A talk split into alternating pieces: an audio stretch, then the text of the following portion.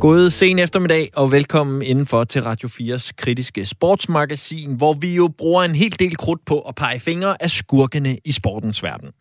Vi prøver også at hylde nogle af dem, der elsker deres sport af et rent hjerte, og dem, som er med til at... Øh, som jeg synes i hvert fald øh, gør øh, altid en god indsats for at øh, få spredt den rene, uforfalskede øh, begejstring og kærlighed. Det er jo øh, nogle af de skønne kommentatorer, vi har øh, rundt omkring i, øh, i det her land. Og øh, jeg synes egentlig bare, at vi skal starte dagens program med øh, en af dem. Det er øh, nemlig øh, cykelkommentator Anders øh, Milke, som i går, da cykelrytter Mads Pedersen vinder tredje etape af Paris-Nice øh, i en hektisk finale, kom op i nogle toner, hvor jeg tænker, måske de ringer fra et amerikansk pladselskab eller et eller andet. I kan selv lige øh, høre med her. Mads P. i anden position.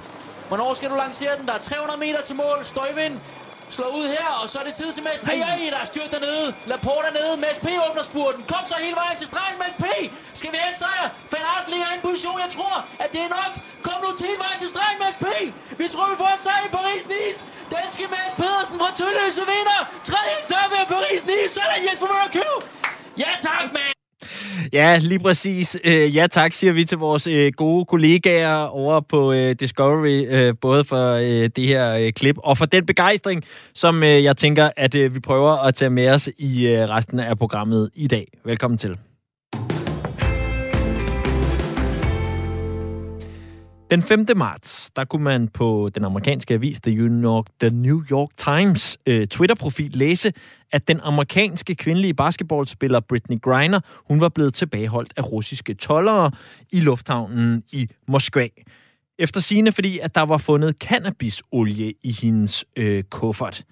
En øh, sag, som jo øh, kommer i en højspændt tid mellem Rusland og USA, hvor at Rusland blandt andet har kaldt USA's sanktioner mod Rusland for en øh, krigserklæring, og øh, dermed er det også en øh, situation, der allerede har øh, fået en del op af, af stolene. Og det er også en sag, som jeg glæder mig rigtig meget til at blive lidt klogere på, og derfor har jeg ringet til en, som jeg ved ved rigtig meget om øh, WNBA og øh, den her sag, og det er dig, Trine Nørgaard Pedersen. Velkommen til. Tak, for at have mig. Altid, Trine. Øhm, jeg Øh, Udover at vide en masse om WNBA, så har du også været på podcasten øh, De Glemte Atleter. Øh, men vil du ikke lige starte med at fortælle os, øh, Britney Griner her, hvem er hun? Jamen, hun er jo en af de absolut største kvindelige basketballspillere, der er i verden. Øhm, hun spiller øh, på centerpositionen for Phoenix Mercury i WNBA.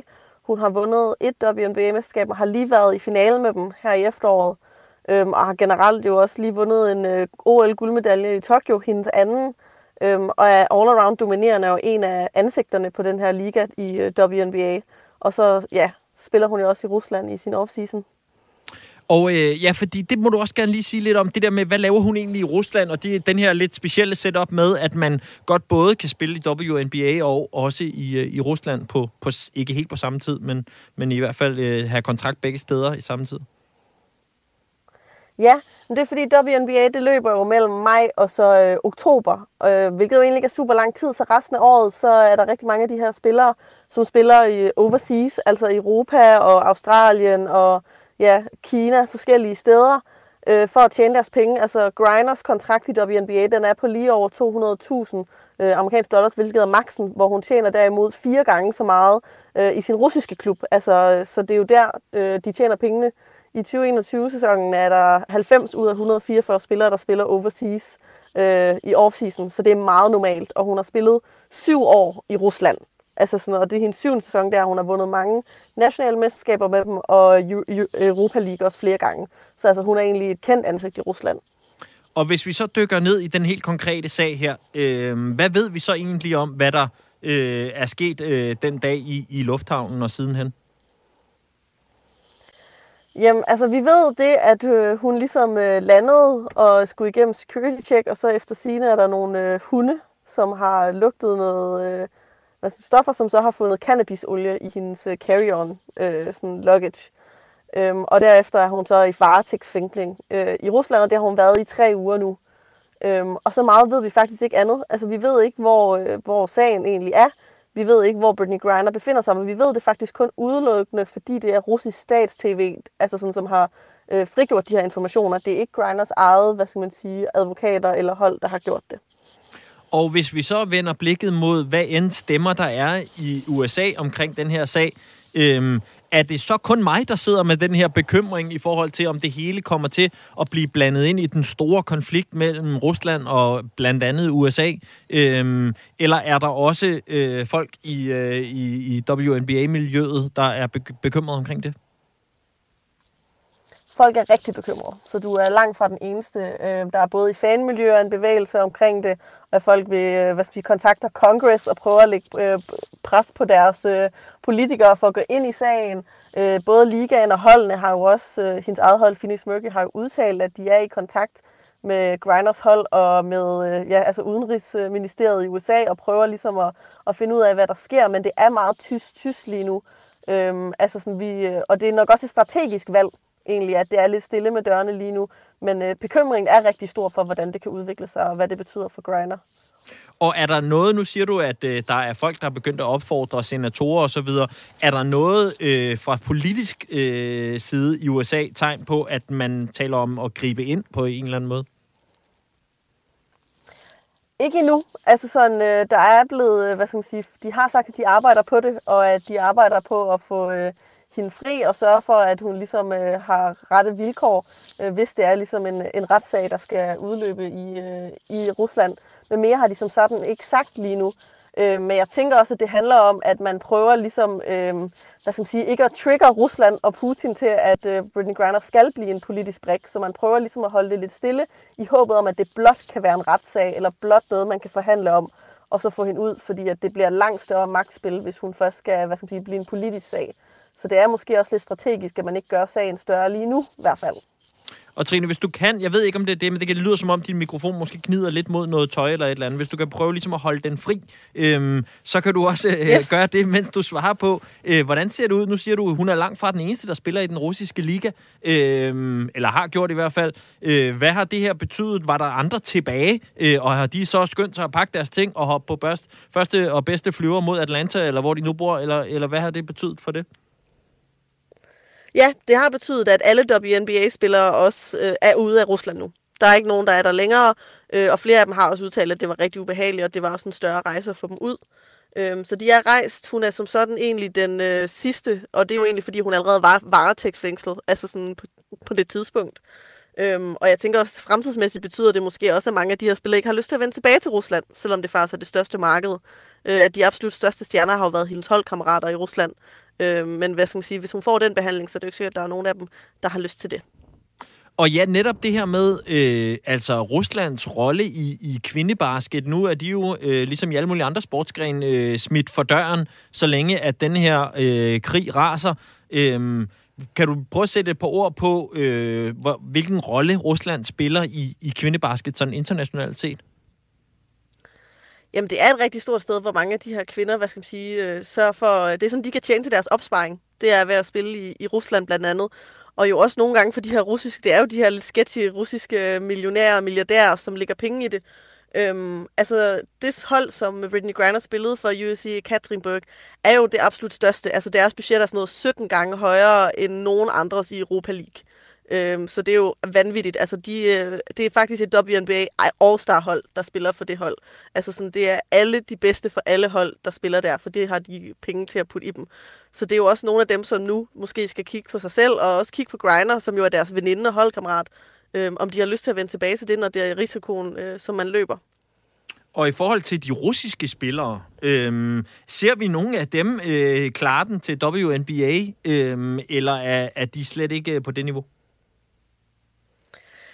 Der har ikke rigtig været så mange. Altså, nogle af dem... Øh, ikke lige på nuværende tidspunkt. Altså, der er nogen, der har været snakker om at skulle på nogle training øh, camp contracts og noget lignende, og, men ikke, øh, ikke nogen, der er brugt igennem på den måde, nej. Og når du så sidder og, og kigger nu øh, ned over den her øh, sag, øh, Trine, hvor, hvad, så, hvad for en mavefornemmelse sidder du med? Altså, jeg mener, jeg er rigtig bekymret for Britney Griner. Uh, hun kan meget nemt uh, blive et symbol. Uh, hun er også en, hvad skal man sige, stor, sort queer-kvinde. LGBT-personer har jo heller ikke de bedste vilkår i Rusland. Uh, hun kan meget hurtigt blive en brik i det her spil, så jeg er bare rigtig bekymret for hende. Og jeg tænker faktisk, at lige meget hvad, tror jeg, der kan gå rigtig lang tid, før vi ser hende i USA igen, er min bekymring. Og det her med at være en stor LGBT-person, øh, prøv lige at sætte lidt flere ord på, hvordan hun er det. Jamen altså, Griner øh, var jo den første spiller, der sprang ud, inden hun blev draftet. Altså hun blev draftet number one, number one overall i 2013, øh, og sprang ligesom ud der som, øh, som lesbisk, og har været et forbillede på ligaen, og øh, har jo en kone, hun er jo gift med en kvinde, øh, og hvad skal man sige, det er bare en meget stor del af hendes brand. Og det, i og med har de lidt fået lov, mange af de her WNBA-spillere, at leve i en boble, hvad skal man sige, som atleter i Rusland, at de har været beskyttet under det her hold, og de her russiske millionærer, øh, hvad skal man sige, så det har jo ikke ramt dem på meget samme måde, de her realiteter, som mange LGBT-personer i Rusland lever under. Øh, men man kan jo være lidt bekymret for, at nu hun ligesom er fanget i systemet, øh, at det så bliver en dobbeltstraf eller noget, der også kan komme til at spille ind i hendes vilkår. Og øh, hendes amerikanske klub, øh, hvor, ja. hvad, hvad, hvad er deres øh, udmeldinger indtil videre, og har, forsøger de at gøre noget øh, aktivt? Ikke mere end ligaen som sådan. Altså, jeg tror, det er meget behind the scenes. Altså, Phoenix Mercury har udtalt, at de holder øje med det, og de støtter hende, og de tilbyder deres støtte og ressourcer til hendes familie, og jo er i kontakt med alle, de kan være i kontakt med, men sådan, sådan ved vi ikke mere end det. Øh, jeg tror, det er meget behind the scenes og tyst-tyst lige nu. Øhm, ja. Og det sagde altså øh, Trine Nørgaard Pedersen, som øh, udover at øh, være øh, vært øh, på, øh, på den podcast, som hedder øh, De Glemte Atleter, øh, også er øh, stor WNBA-ekspert, øh, som vi kunne høre her. Trine, jeg, jeg læste også et eller andet sted, at jeg ved ikke, om det bare var en overskrift, jeg fik fanget forkert, men at hun også var en af dem, der var med til at bringe dunket ind i øh, WNBA. Er det rigtigt? Ja, det er hun. Altså, øh, hun er ikke den første. Lisa Leslie var den første, men hun er en af den, der har gjort, hun er den WNBA-spiller, der har dunket mest, og gør det stadig. Altså, sådan, så det er også hendes trademark. Hun er jo øh, over to meter høj, og en stor fysisk kvinde, og det er en stor del af hendes spil. Så helt klart, dunket er en del af hendes. Således øh, er vi blevet lidt klogere på øh, Britney Griner-sagen, selvom at, som vi også kan høre, øh, den tydeligvis foregår ret meget bag øh, lukkede døre i de her dage. Trine, i hvert fald tusind tak, fordi du var med os i dag. Selv tak. I sidste uge, der øh, læste jeg en artikel i Ekstrabladet, som fik mine øjne til at spære øh, en smule op. Fordi den berettede om en enorm stor dommermangel, dommermangel øh, på de danske fodboldbaner. I en sådan grad, at Ekstrabladet i bedste Ekstrabladstil var gået med en bombe under fodbolden. Øh, men hvorfor er det ikke nået dertil, hvor at der ikke er nogen dommere, der har lyst til at dømme dansk fodbold, om det så er på øh, serieplan eller eliteplan? Det kan man selvfølgelig kun gisne om, men Mm, det bliver nok svært at komme uden om mange af de sager, som vi også har set komme frem i medierne hen over de seneste par år, med øh, også helt ned til meget unge dommere, der oplever øh, tilsvining, voldstrusler og alt muligt andet, der ikke hører hjemme, når folk de bruger noget af deres tid på at komme ud og forsøge at dømme en, øh, en fodboldkamp. Så derfor så tænkte jeg, at om noget, så måtte vi være programmet, der på en eller anden måde forsøger at få øh, skilt den her bombe øh, ad, og øh, komme øh, det problem til livs. Og hvordan gør man så det? Ja, det gør man jo selvfølgelig ved at sparke nogle dommerdrømme i gang ude hos nogle af jer kære lyttere, der sidder og øh, lytter med her til programmet. Det har vi så øh, allieret os med en række tidligere og nuværende dommere, nemlig øh, Ken Hansen, Benjamin Leander og øh, Jonas Hansen, og taget en snak med dem øhm, for at prøve at blive klogere på, hvad er det egentlig, der er det fede ved at være dommer? Fordi det kommer tit til at handle om det modsatte her i, øh, i medierne.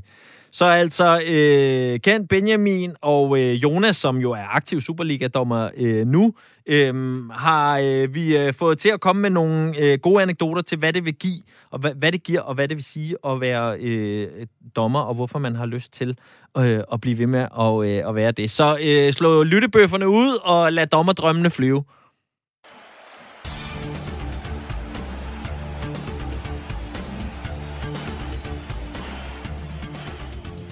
Det er klart, at fordi jeg er blevet en gammel mand, så kan jeg bedst huske de sidste par år, der det dømte. Nu er det snart 6-7 år siden, jeg stoppede.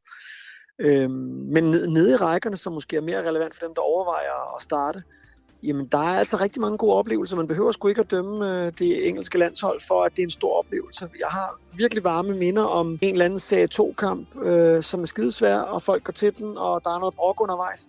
Og bagefter kommer de hen og siger, ej, hvor var det fedt med øh, en ung dommer, der virkelig gad at gøre sit allerbedste, og som løb med helt i, i bund øh, ud til hjørnefladet for at se, om der var frispark. Øh, hold kæft, var det fedt, at du gad. Tusind tak, fordi du kom. Det, det oplevede jeg altså meget ofte. Det er klart, i starten kan det være, at man løber ind i meget brok, fordi når man starter, er man dårlig til det, og spillerne bliver sure over, at man ikke er bedre, men man skal jo huske, at de, de gode spillere får de gode dommer, så, så, så man kan huske dem på, at så skal de bare selv øve sig og komme højere op i rækkerne, så de får de mere rutinerede dommer. Men, men jeg, jeg har virkelig, virkelig, virkelig gode oplevelser nede for rækkerne, også øh, positive tilkendegivelser for spillere, som, øh, som har følt, at, øh, at man gjorde en positiv forskel. Det synes jeg faktisk er en historie, vi, vi sjældent hører, desværre.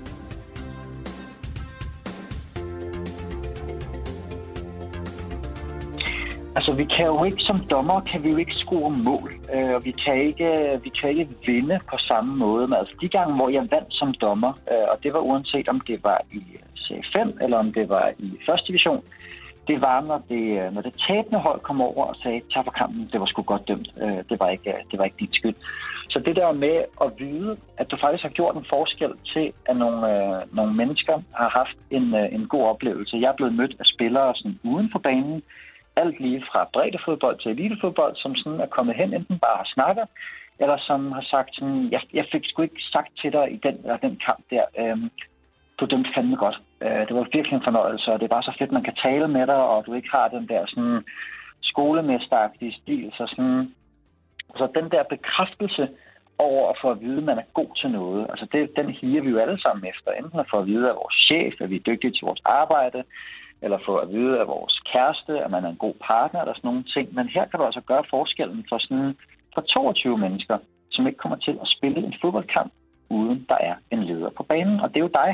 Øh, så, så at kunne sætte sig ind i, hvordan sådan en fodboldspiller føler i de før omtalte minus 3 grader i ikast, og kunne gå ind og sige, hvad du er, jeg vil gerne gøre den her øh, frostkolde øh, aften til en god oplevelse for spillerne, og det gør jeg sådan kvæg min ledelse. Øh, jeg har taget et øh, dommerkort, så jeg ved sådan, øh, hvordan, hvordan man leder sådan en kamp godt igennem. Øh, så man kan næsten være med til at gøre en kæmpe forskel øh, for mennesker, som det kan virke sådan, måske lidt fjern, da det skulle være tilfældet, men man gør altså en forskel ved at troppe op som, sådan, som dommer og som leder og være med til at styre øh, 22 mennesker med høj puls sådan trygt i havn efter ja, alt lige fra 2 gange 30 til 2 gange 50.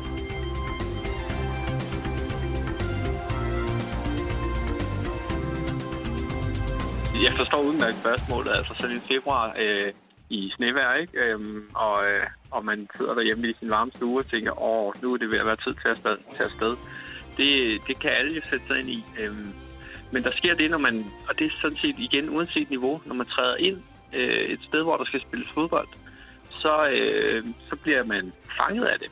Øh, man bliver opslugt af det, øh, fokuseret, og, øh, og øh, man mærker den her forventningsglæde, der er op til en kamp, når man træder ind på, øh, på, på en fodboldbane. Øh, enten går i gang, og øh, de varmer op spillerne, man varmer kælder op, og hvis man er heldig, har man nogle kollegaer med som ligedommer, som, som man, øh, man snakker med om, om, hvad der skal ske, og, øh, og når kampen så er i gang, så du ved, på en eller anden mærkelig måde, det lyder lidt men så føles det ikke så godt. Altså, det er jo det er lidt ligesom, at, at nogle gange, hvis man skal ud og dyrke motion, øh, og det er rigtig dårligt vejr, så er det lidt nemmere, hvis man har en ven med, øh, som man kan dele oplevelsen med. Øh, og og det, det er lidt det samme her. Altså, når først man træder ind og er i gang, så, så er man ligesom øh, ja, bare enormt meget til stede i det, for at gøre sit allerbedste. Øhm, og det, det gælder uanset om det er en, en, en tur øh, på et på et Superliga-stadion, eller om det er en træningskamp øh, en februar ude på, på øh, bane 27 et eller andet sted, øh, så, så er der den her glæde ved spillet, som, øh, som man, kan, man kan mærke og suge ud.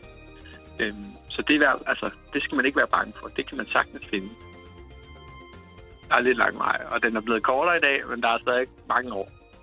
Og øh, det er rigtig fedt at dømme Superliga, og det er fedt at have den drøm, øh, hvis man har det. Øh, jeg, vil, altså, jeg startede i 2004, og jeg kom i Superligaen i 2019.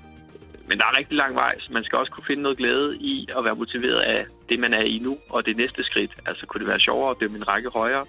For mig var, da jeg startede meget målet, at øh, altså først bare være med, men så var det målet ret hurtigt, at jeg vil gerne have nogle linjedommer med mig, så jeg ikke var alene ude til kamp, og så var der nogen, der kunne hjælpe mig med at dømme kampen.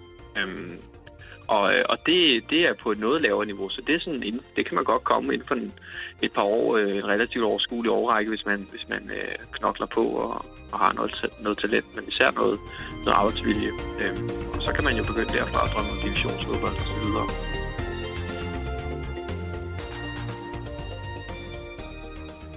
Således øh, altså øh, vores tre øh, enten tidligere eller nuværende øh, dommer og øh, deres øh, opfordring og også øh, lidt beskrivelser af, hvorfor det egentlig er, at øh, man gider som dommer, og hvad der er det fede ved at blive fodbolddommer. Vi håber, at vi har fået plantet et lille frø i maven på bare en enkelt eller to af jer derude, øh, og øh, kaster der opfordringen videre til bare at øh, gå i krig med det.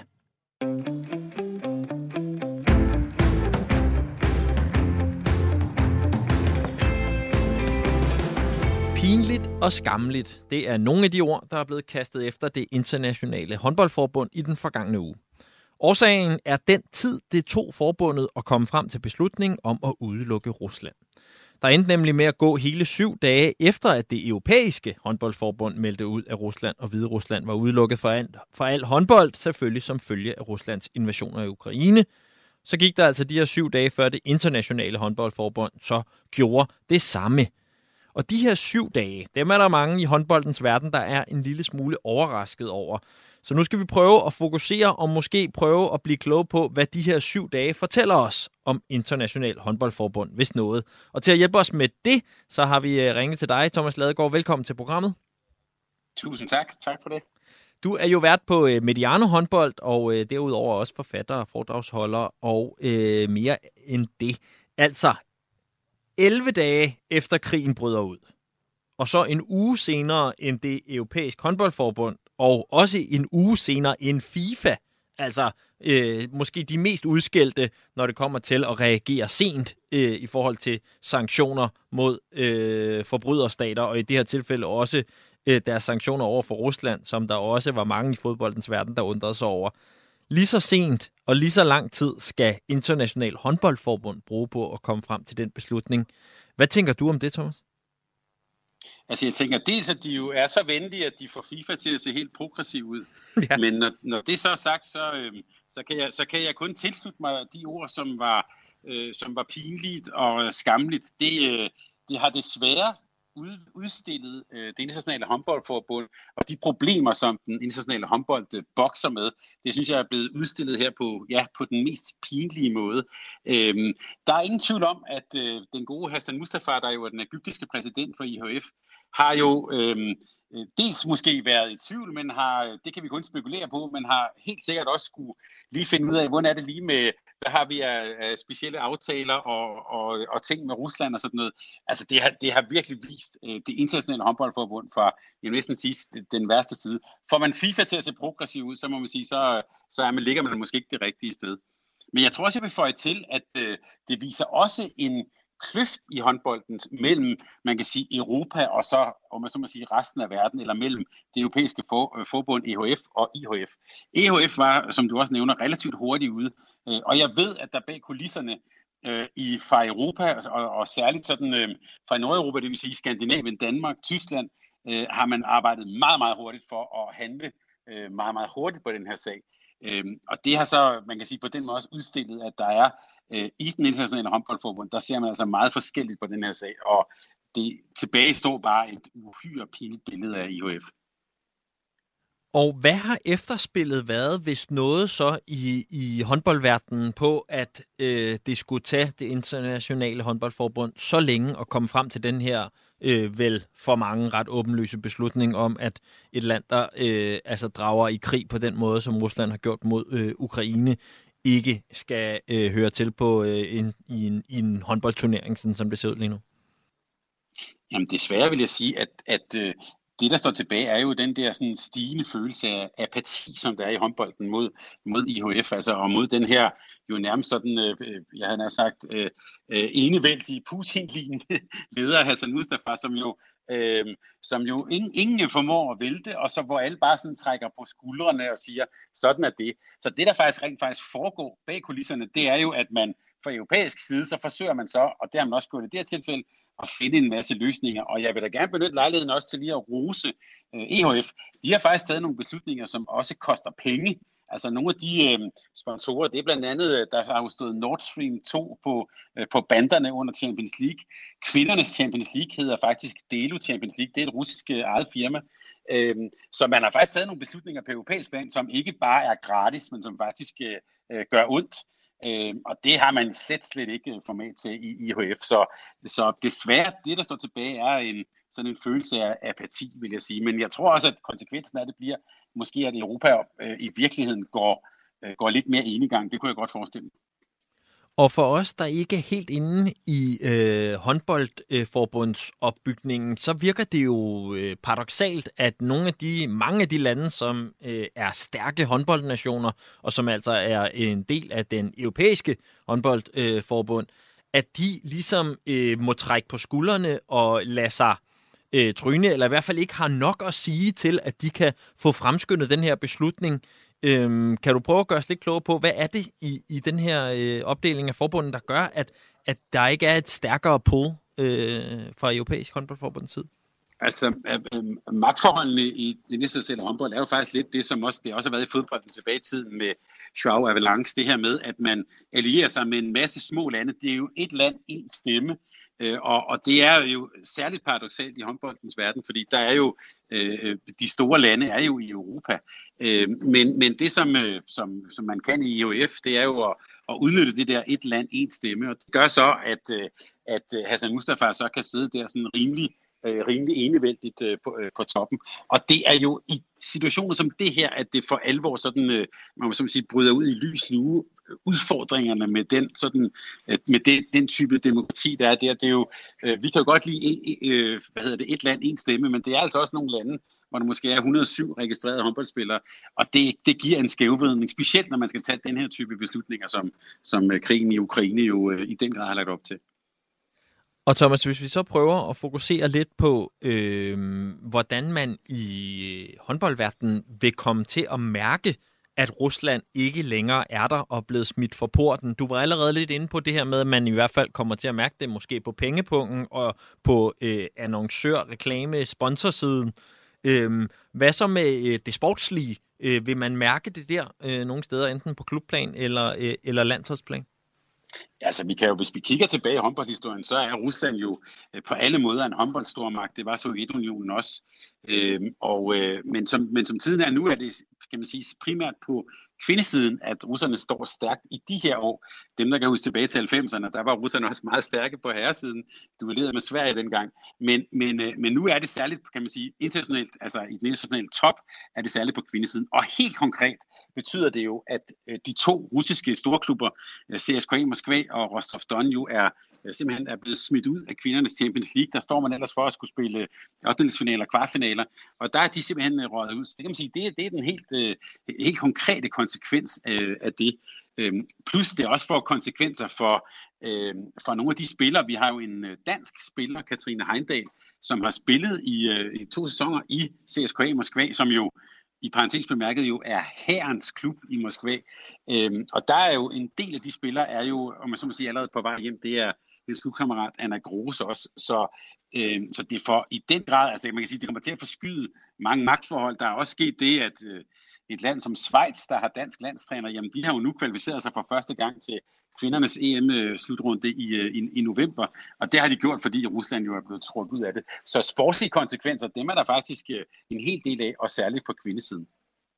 Og hvis vi så lige kigger på øh, den danske spiller, altså øh, Heindal, øh, hvad, hvad er så hendes situation lige nu? Øh, hun har pakket tasken og, og måtte forlade øh, Rusland i, i al hast, eller, eller hvordan foregik det?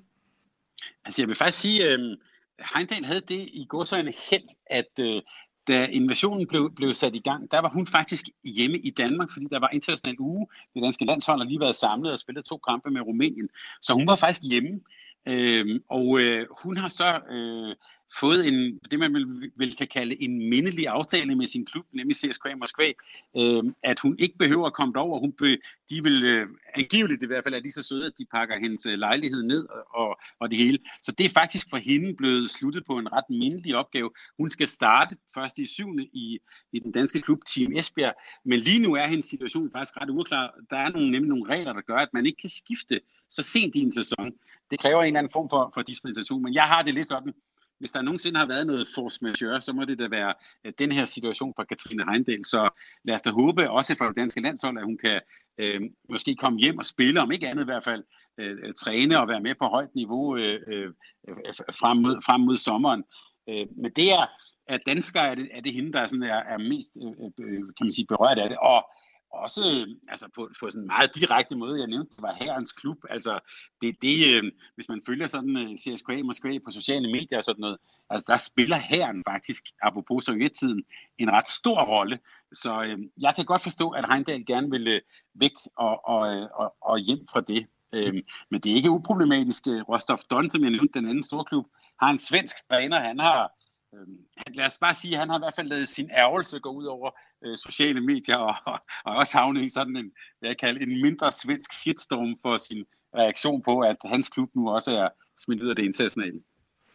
Ja, herrens klub, det kan jeg heller ikke lige ryste øh, af mig. Det kan man simpelthen, altså det er ikke kun øh, i sådan noget historiebøgerne, man kan mærke det. det. Det mærker man simpelthen stadig, i, øh, hvis man følger klubben den dag i dag, eller hvad, Thomas? Ja, det kan jeg lort for. Altså, CSKA Moskva er jo en af de helt store klubber i russisk idræt i det hele taget. Og det er jo, som du er inde på, det er jo noget, der præcis går tilbage til øh, sovjettiden. Altså, der var, øh, hvis vi nu skal tage håndboldhistorien på, en anden stor klub, der hedder Maj Moskva på herresiden, det var flyvevåbnets klub. Øh, så, så dengang var sporten jo organiseret omkring øh, herren, politiet eller øh, flyvevåbnet, enkelte steder også omkring en traktorfabrik og sådan noget, men, men meget sådan organiseret omkring sådan øh, øh industri og, øh, og man kan sige, og, og de her magtapparater.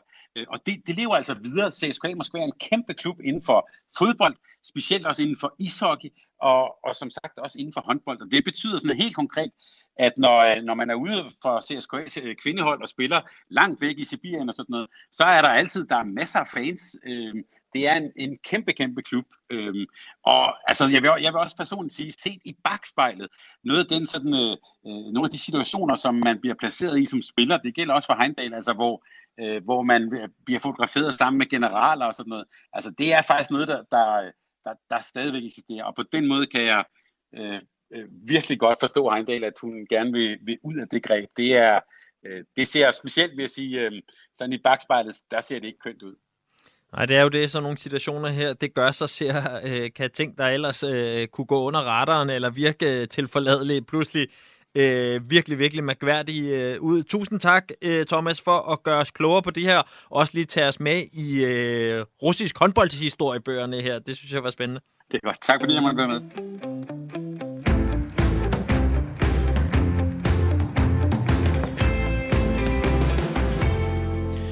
Ja, vi er altid klar med faklerne og høtyvene her i programmet og prøve at spide øh, folk som Dr. Hassan Mustafa og andre, som ikke har rent mel i posen i øh, sportens verden.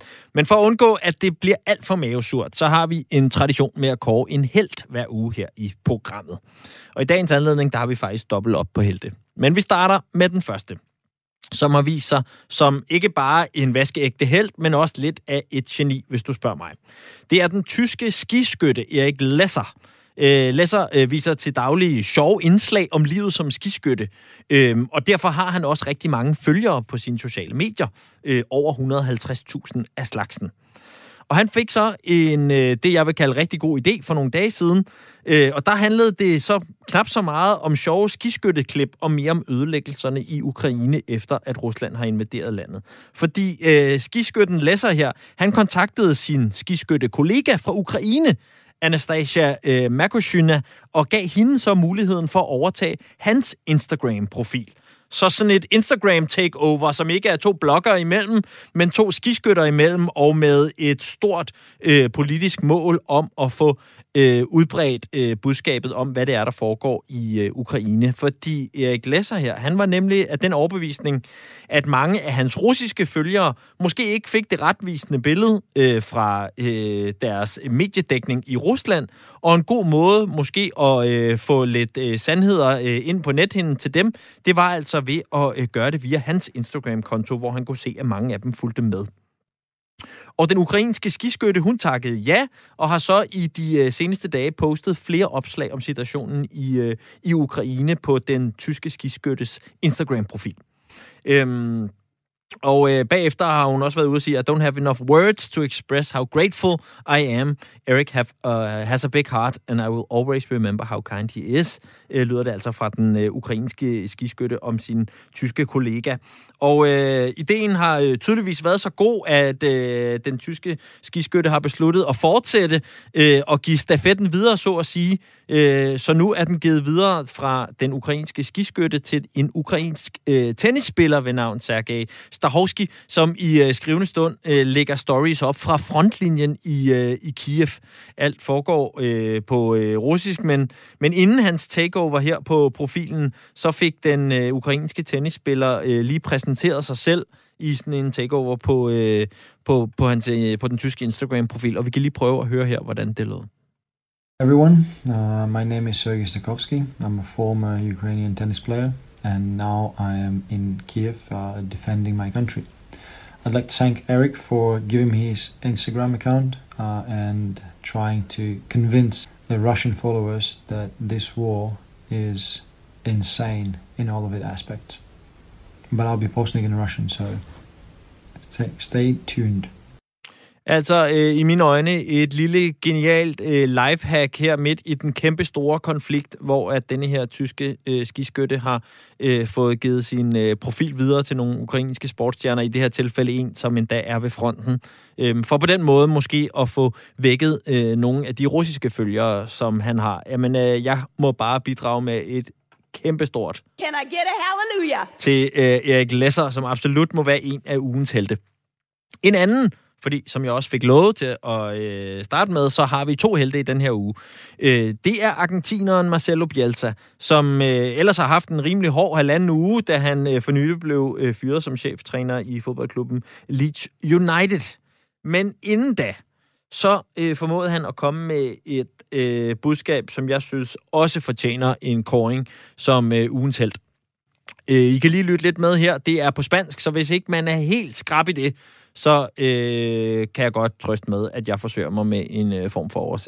en. ¿Cómo vamos a estar contentos de que en Rosario, que es mi ciudad, ver un chico con la camiseta del Real Madrid?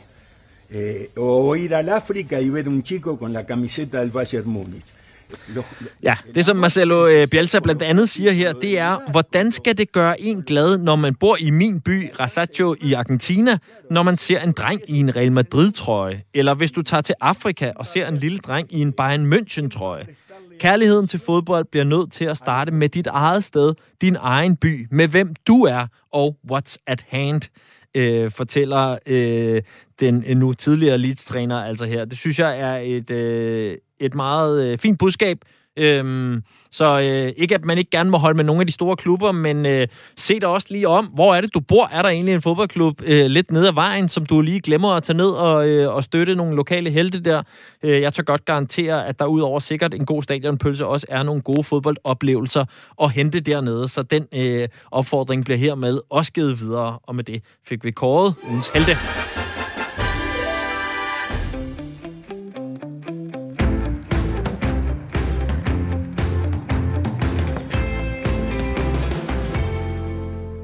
Og så vender vi ellers blikket mod NBA, den amerikanske basketballliga.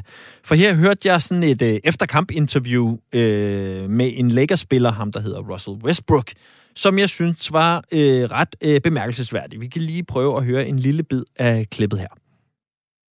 I don't even want to bring my kids to the game because I don't want them to hear people calling their dad nicknames and out of their names for no reason because he's playing the game that he loves. And it, it's it's gotten so bad where you know, my family don't even want to go to home games, to any game, because of, um, you know, uh, not just the media across the globe use their platforms to constantly shame, shame, shame me. Um, and, you know. Ja, altså her hører vi uh, Russell Westbrook fortælle, at han ikke engang har lyst til at have hans børn med til øh, kampene længere, efter at øh, han øh, er blevet udsat for alverdens øh, tilsvininger, når han øh, spiller basket i øjeblikket. Den her historie, den falder sammen med, at vi her på kanalen har fået et spritnyt NBA-program. Det hedder øh, Bosser Beater, og verden på det, det er Morten Stig Jensen, som også er med mig i øh, studiet nu. Hej Morten. Hej to. Og øh, tillykke med premieren. Mange tusind tak. Morten, øh, den her historie med Russell Westbrook, øh, som nu altså ikke engang kan tage sin familie med ja. på banen eller med til kampene længere, den fik mig til at spære ørerne op, fordi at jeg forbinder, jeg har spillet meget basket og også fuldt NBA sådan on and off, og jeg har forbundet det med en sportsgren, hvor tilskuerne som regel opfører sig nogenlunde ordentligt. Altså, du ved, det kan da godt være, at de vifter med noget nede bagved, når der er nogen, der skal skyde øh, straffekast for at forvirre skytten, men altså, vi er ikke i romerlys og øh, tilskueruroligheder, som vi ser i fodboldens verden, i hvert fald ikke i, i amerikansk øh, basket. Øh, overrasker det også dig lidt, sådan bare lige isoleret, at øh, vi har en spiller nu, der ikke længere føler, at han kan tage sin familie med til, til kampene? Ja, det gør det faktisk. Altså, fordi NBA har gjort alt, hvad de kunne for at skabe et meget homogent øh, produkt. De vil gerne være lidt Disney-versionen af sport, hvor at det er børnevenligt, man kan tage sine børn med i stadion. Øh, der er også grund til, at man har tidlige kampe øh, i weekenden. Det er ikke kun for at ramme det amerikanske publikum, det er også fordi, så kombinerer man det med Children's Day og alt muligt. Så man vil gerne gøre det til en familieoplevelse. At vi nu begynder at se en, en, en stigende grad af det her. Fordi en, en ting er, at det sker med Westbrook, men man har hørt hørt lidt om det før. Det sker isoleret set. Der var nogle racismeproblemer sidste år også. Vi er begyndt at se øh, amerikanske sportsfans begynde at, at være lidt mere hårdfodet og hårdsindede i hvor deres ord mod spillerne, og det er fuldstændig håbløst. Og jeg garanterer dig, til trods for, at jeg ikke har en mikrofon inde i New York-kontoret øh, hos NBA, så garanterer jeg dig for, at ligakommissær Adam Silver, han er klar over det her, og det er noget, de arbejder på højst sandsynligt lige nu, mens vi sidder og snakker, fordi det er ikke det, de ønsker at have frem. Og hvis vi så ser på Russell Westbrook, og hvordan han er havnet i den situation, at han nu øh, ikke længere føler, at han kan have sin familie med til kampene, øh, så er, hvis du skal sætte lidt ord på, på, på ham, altså en spiller, mm. som jeg har fulgt en lille smule, så jeg, og jeg er jo ikke kæmpe nørd i NBA, men jeg ved dog, at han er en stor øh, en big guy. Altså, du ved, han har været kæmpe stjerne, ja. øhm, og er så måske lidt i sin karrieres efterår, øh, og nu havnet i, i, i Lakers. Øh, men hvad er det ved hans spil på banen, der gør, at han pludselig er blevet så upopulær? Jamen altså, han har jo faktisk ikke været en, en øh, speciel indflydelsesrige spiller, altså positivt set, over de sidste par sæsoner. Og han kommer så til Los Angeles Lakers her sidste sommer, og det var en stor, stor satsning. Altså det her var LeBron, der ligesom gik ud og sagde, det er ham her, jeg vil have, og de opgav en masse i en, i en byttehandel for at få ham ind. Så Lakers-fans begyndte jo at sidde der og savle over muligheden for at få et mesterskab til. Nu fik vi en Russell Westbrook, nu har vi en Anthony Davis, vi har en LeBron James. Nu går vi ud og vinder det her. Og som mange eksperter øh, også forudså korrekt, det var, at spillestilene passer simpelthen ikke sammen. Og, og Westbrook, til trods for, at han er enormt talentfuld, han er ikke en skytte, han er en spiller, som der tager mærkelige skud, han tager mærkelige beslutninger på banen, han smider bolden væk for ofte.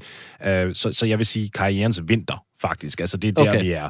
Og, og det har simpelthen bare, jeg får sige det ud, det har pisset Lakers fans af faktisk. Og det har så medført nu den her reaktion, hvilket er fuldstændig åndssvagt, fordi hvis man bare ved en lille smule om basketball, så burde man også vide, at en spiller har ikke kontrol over, om han bliver byttet i en handel. Mm. Så jeg synes, det er fuldstændig forkert, at de peger fingeren af Westbrook. Hvis, hvis fans er sure, så skulle de pege fingrene på LeBron James, de skulle pege fingrene på altså, ejerskabet og mm. ledelsen mm. i Los Angeles i stedet for, for det var dem, der i sidste ende sagde, lad os gå ud og få ham her, Russell Westbrook. Så mere en fejlvurdering af klubben øh, og øh, to spillesystemer, der ikke fungerer sammen, end at det er, at Westbrook kan decideret skuffer eller ja. øh, at han virker uengageret, eller, øh, eller hvordan ser du det? Ja, lige præcis. Altså, han gør, hvad han kan. Man ved godt, hvad, hvad, hvilke nogle mangler han har. Han har aldrig været en god skytte, og LeBron især har brug for skytter omkring sig, så når du henter en spiller ind, der er en af de værste skytter i historien af spillet, hvad, hvad kan du så forvente? Forventer du så lige pludselig, at, at Westbrook bliver en, en, en eliteskytte, og han øh, på mirakuløs vis transformerer sit spil? Nej, det er fuldstændig hul i hovedet at, at, at antage sådan en forandring. Den sker ikke. Så derfor så bliver man også bare nødt til at sige, okay, det er ikke Ross, vi skal ud efter det er ledelsen, det er LeBron. Og ikke fordi jeg siger, at de skal ud og, og sende trusler deres vej. Det siger jeg ikke, men jeg siger, at der må man godt sende noget kritik. Ja. Øh, og man må også godt kritisere Westbrook for det, der sker på banen. Det er sgu fair nok. Ja. Men det med, at der kommer trusler, det med, at han ikke føler sig sikker i stadion med at have tage sine børn eller kone med, det er, det er simpelthen for langt ude. Det skal, det skal ikke ske. Men når det så er sagt, så ved jeg, at hvis vi så bare isolerer det på det spillemæssige, så ved jeg, at du heller ikke øh, på nogen måder er stor fan af, hvad det er, Westbrook kan øh, levere på det Lakers Det er korrekt. det er korrekt. Men altså, det er det også, fordi jeg forbinder ham jo med sådan en, han er sådan en energibund og sådan en spredbase, og han skal ja. ind og lave nogle spektakulære dunks, og så skal det tænde op i noget energi i holdet, og sådan noget meget mere end at, end at stå og skyde.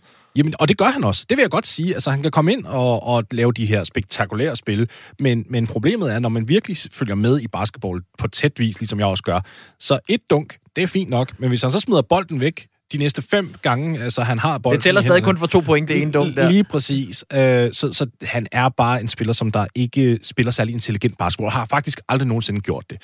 Øhm, og, og jeg vil sige, at han er en af de mest overvurderede spillere i, i nyere tid, og det er fordi, han samler sig en masse statistikker ind. Han har jo haft øh, flere sæsoner, hvor han har snittet en triple-double og alt det her, så der er mange, der er fanget af hele den her imponerende statlinje, han kan samle sammen, men mm. i form af indflydelsesrigt spil, så er han der bare ikke. Og det er jo så noget, der ligger lidt på ham, men øh, man, må, man må lære at sætte det i de rigtige kasser. Og hvor efterlader det så øh, denne her, som jeg tror, for de alle de mennesker, der bare ved en lille smule, men vi ikke ved godt, at Los Angeles Lakers, det er en af de traditionrige mastodonter. Det er Real Madrid. I, præcis. Ja.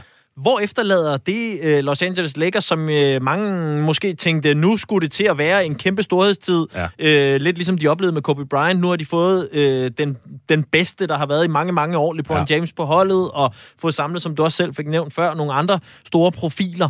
Uh, hvor, hvor efterlader det Los Angeles Lakers og hele deres projekt Jamen, det er total uvidshed, fordi at Westbrook har en, endnu et, øh, et år tilbage på sin kontrakt, mere eller mindre. Han har en player option, og den hedder øh, 47 millioner dollars. Så det vil sige, at han kan vælge at sige nej tak. Men der er ikke nogen spiller, som der vil sige nej tak til 47 millioner dollars, især når han på det åbne marked nok ikke engang kan få 20 nu. Så det vil sige, at han kommer tilbage næste år. LeBron står også til at være tilbage næste år. Anthony Davis skrev under på en lang kontrakt. Og her ligger det helt store problem. Hvis man skal trade Russell Westbrook, altså så sender ham ud i en byttehandel, så skal man sørge for, at det giver mening. Og hvor, hvem vil have ham? Når han spiller på den her måde, som han har gjort de sidste mange år, og han er på vej nedad, hvem vil så gå ud som klub og sige, at vi vil da gerne dedikere 47 millioner dollar af vores budget til en Russell Westbrook. Det sker bare ikke. Og hvis de ikke kan komme af med nogle af dem her, øh, som lige nu øh, trækker de store lønsummer ud af, af kassen, kan de så ikke blive mestre? Eller kan du godt se det her hold øh, samle sig sammen, og nogle veteraner, der pludselig bliver vækket til live i, i 11. time, og, og gå hen og, og vinde mesterskabet? Jeg vil sige, hvis der er omkring 25 stjerner rundt, i, rundt omkring i ligaen, der de pludselig brækker benet på samme aften, så har vi, så har vi en, en situation, okay. hvor Los Angeles Lakers skal vinde mesterskab. Modtaget. Øh, og det øh, fortalte altså øh, Morten øh, Stig Jensen. Og hvis du er øh, spændt på og gerne vil høre mere NBA-snak, og faktisk også meget mere lækker snak, ja, det gør vi. Øh, så er der masser af god grund til at gå ind og finde hans øh, nye NBA-podcast, der hedder øh, Boss Beater. Den finder du selvfølgelig der, hvor du finder dine podcast. Morten, tak for besøget. Mange tusind tak.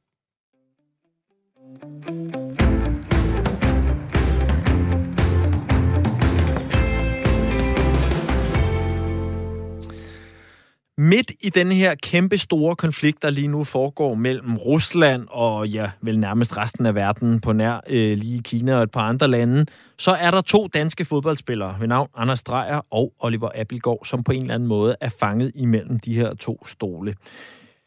En indlysende, både interessant, men også højspændt situation. Og for at få styr på, hvad der egentlig er op og ned i den her sag, hvor det lige nu er svært at få øh, nogle af interessenterne i tale, så ringede jeg til min kollega Emil Bak her lidt tidligere på dagen. For han er nemlig jo vært her på fodboldmagasinet 4 på foden, øh, her på øh, kanalen, øh, for at prøve at høre, om ikke han kunne hjælpe mig med at blive lidt klogere på, hvad øh, der er op og ned i den her øh, spændende sag.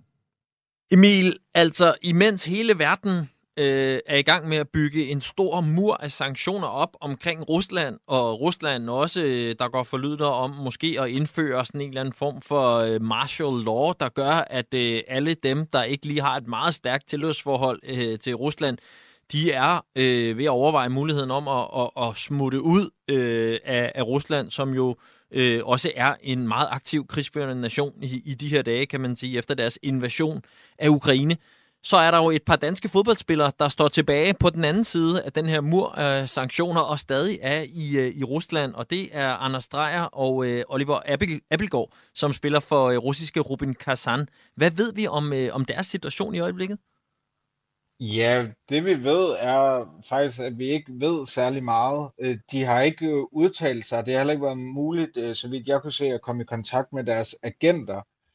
Så de har i hvert fald ikke sagt noget. Men man kan sige, det der jo er sket, det er, at FIFA har været ude og sige, at man kan suspendere udenlandske spillers kontrakter indtil den 30. Øh, juni, og så kan de skifte midlertidigt. Altså det vil sige, så får de ligesom et par måneder øh, væk fra øh, Rusland, og så kan de så vende tilbage øh, til Rusland. Spændende at se, hvordan det så kommer til at være. Spillernes egen organisation, det der hedder FIF Pro, de har jo så været ude og sige, at, øh, at, at man skal kunne rive øh, kontrakterne midt over. Så det er også sådan lidt det der vadested, vi står i nu, øh, hvor at vi ikke helt ved, hvad der kommer til at, at ske, og man kan sige, når alt kommer til alt, så er det måske meget godt, at øh, Anders Dreyer og øh, Oliver Abelgaard, de holder sig fra at udtale sig. Altså, jeg er jo journalist, så jeg går altid efter, at de skal udtale sig, der skal øh, komme ord på det her. Men jeg tror, det er okay at holde lav profil, fordi man kan hurtigt komme til at sige det forkerte øh, lige nu i Rusland. Ja, det, øh, det giver dig helt ret i. Man øh, har fuld forståelse for, at de øh, har øh, brug for at have lidt lav profil omkring det der, indtil der er en eller anden form for, for afklaring. I mellemtiden er det så sådan noget med, at de sidder i deres lejligheder og kukkelurer eller kører ligaen, og de videre som altid? De, de spiller simpelthen fodbold, og jeg må indrømme, da jeg læste op på det her, jeg, jeg følger ikke den russiske liga til daglig, men da jeg læste op på det her, så fik jeg simpelthen et chok over, at øh, ligaen kører videre. Altså, Anders Dreyer scorede det afgørende mål i weekenden, da Rubin Kazan vandt. Øh, han scorede i overtiden. altså, jeg, jeg, jeg, jeg var fuldstændig blown away, fordi jeg troede ligesom, at det hele også var lidt på standby i Rusland. Men øh, de kalder det jo, eller Putin kalder det en, øh, en øh, special øh, militær øh, manøvre, så, øh, så der er jo ikke noget krig i, øh, i Rusland, så det, det kører jo det kører jo sådan set bare videre, men det er jo klart, at, at situationen for spillerne er jo desperat. Altså, de vil jo gerne ud af, af den her kæmpestore russiske øh, bjørns mave. Og øh, hvis det skulle lykkes dem, øh, udover en ting er jo, som jeg forstår det, så er der en mulighed for at, øh, at suspendere kontrakten. Det er ikke sådan så, at de at det bliver det, så de skal også stadig lige have deres russiske arbejdsgiver øh, med på ideen. Øh, men hvis de nu får det, ja. øh, er det, ser du så øh, det som en nem opgave for de to at, øh, at finde et sted og spille noget fodbold i det, der så bliver i, i et halvt år, eller hvor lang tid det nu på, med, med så kort varsel? Altså, jeg, jeg kan ikke forestille mig en situation, hvor det her det ikke bliver ændret sådan lidt hen ad vejen til, at de skal kunne forlade øh, Rusland permanent. Og jeg kan heller ikke forestille mig en situation, hvor at Oliver Abelgaard og Anders Dreyer ikke får lavet en eller anden aftale om, at de skifter på en, en art transfer. Øhm, og spørgsmålet er jo så, om klubberne vil, vil give øh, transfermidler ind til andre russiske klubber, eller om det ligesom skal være på en fri transfer. Den diskussion har jeg ikke set endnu, og den synes jeg er meget spændende. Men man kan sige, øh, Anders Drejers og Oliver Abelgaards øh, tidligere klubber, FC Midtjylland og AB, har allerede været ude at sige, at de, de tager imod de her to, øh, ja, øh, faktisk landsholdsspillere, øh, øh eller i hvert fald har de været med i periferien af, af, af truppen, øh, at de tager imod dem med, med kysshånd. Emil, øh, tusind tak for lige at gøre os klogere på øh, den øh, rimelig ulykkelige situation, øh, lyder det som om, for de her to fodboldspillere indtil videre. Øh, vi, øh, vi, vi følger med og ser, øh, hvor, hvilken vej det går for de to. Tusind tak, fordi du var med. Det var virkelig så let.